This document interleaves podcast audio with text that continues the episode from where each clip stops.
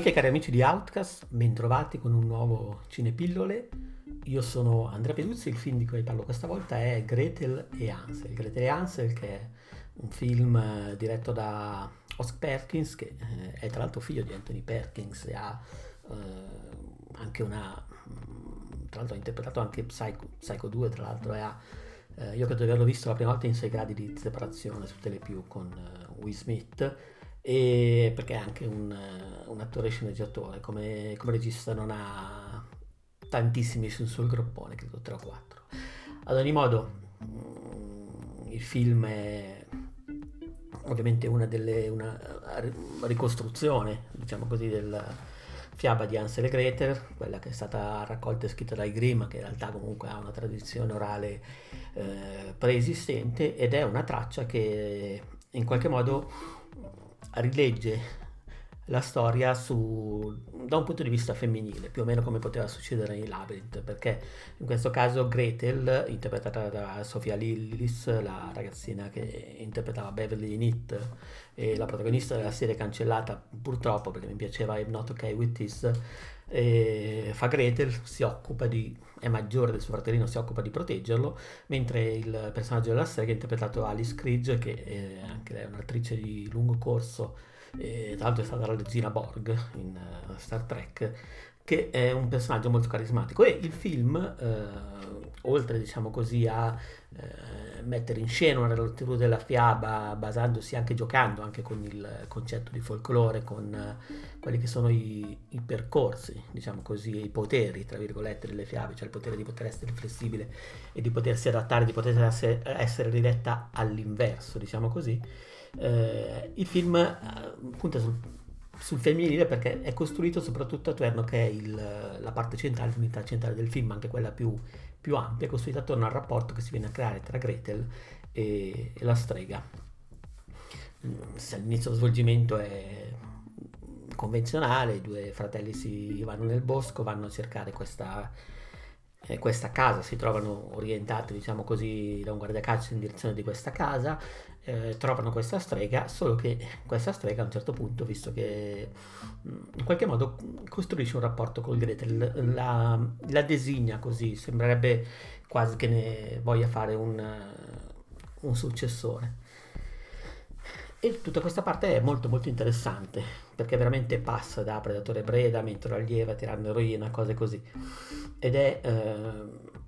in qualche modo dà, dà, spessore al film, dà spessore al film anche questa presenza di questa magia che è una magia alla Borman, è una magia legata alla natura sciamanica, questa strega non è che fa robe mirabolanti o altro, semplicemente eh, sembra essere in un rapporto molto molto stretto con la natura e anche con un personaggio diabolico, un demone, un diavolo da cui verrebbero i suoi poteri. Questa cosa non è uno spoiler ma viene introdotta praticamente al, all'inizio. E il film funziona così, funziona con questa, con questa parte centrale. All'inizio, sì, nel Gretel e il fratello vanno nei boschi perché la famiglia non può più mantenerli e all'inizio Gretel si è anche ribellata, ha scelto, diciamo, proprio nella primissima scena in cui viene introdotto di non eh, lavorare come serva ma anche come evidentemente viene sottinteso prostituta per un ricco signore del posto. Lei si ribella e decide invece di piuttosto essere autonoma. Ed è un film che parla così della, dell'autonomia, dell'autonomia della donna in un mondo che è un mondo, diciamo così, medievale, eh, estremamente patriarcale e estremamente violento con il, eh, il sesso femminile. Tra l'altro dico medievale, ma in realtà i costumi e in qualche modo l'atmosfera, le architetture, questa insistenza di architetture precise, triangoli o altro che rimandano a Jodorowsky, eh, creano in realtà un medioevo quasi fantastico, quasi diciamo così sospeso fuori dal tempo, però insomma diciamo la base, la radice di partenza è quella medievale ed è effettivamente un momento particolarmente duro per le donne, non che sia meno duro in altri, in altri contesti, insomma lì era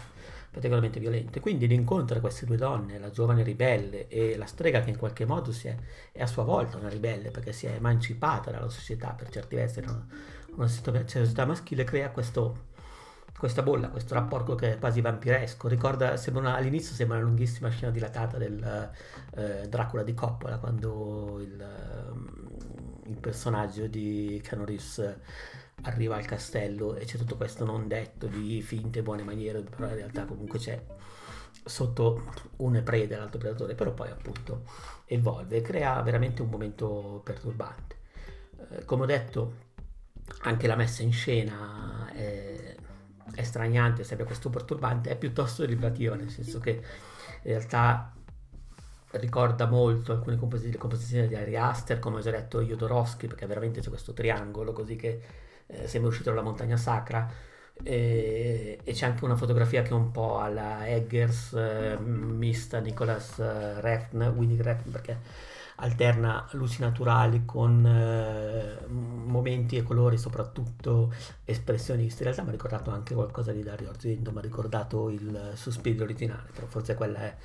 una suggestione mia. Comunque in generale la confezione dell'horror è nel, nel complesso è un po' fighetto è un po' come quelli che vanno adesso, però funziona, è riconoscibile, ripeto, ha dei bellissimi costumi e mm, secondo me va un po' al di là anche dell'esercizio del stile, riesce, il film riesce a essere interessante. Non è perfetto, non è così fighetto come potrebbe essere un film eh, di Hass o di Eggers, nel senso che in alcuni momenti, nonostante non la butti mai sul jumpscare o cose così, in alcuni momenti ha qualche piccolo scivolone di gusto, ha qualche piccola sbavatura che gli impediscono di essere così formalmente, diciamo così, ripulito, forse anche un bene, perché comunque da, quelle, eh, da quel punto di vista è quasi un po' più eh, horror Blue Mouse per certi versi in alcuni momenti però nel complesso funziona. L'ho trovato davvero interessante, interessante il modo in cui eh, fa coesistere questo film, eh, i meccanismi che regolano il folklore con quella che è poi la dialettica invece tra le due, tra le due donne che allude alla dimensione sociale del film e al respiro del, dei personaggi femminili. Visivamente, ripeto, poi le fonti sono un po' vistose, però comunque nel complesso funziona. Eh, insomma, secondo me è un buon film, lo consiglio, tra l'altro è ancora nei cinema questa settimana, però mm, credo che su Amazon sarà presto disponibile in Blu-ray. Ad ogni modo è consigliato. Direi che è tutto con questo Cinepillole, grazie per essermi stati ad ascoltare, alla prossima e ciao!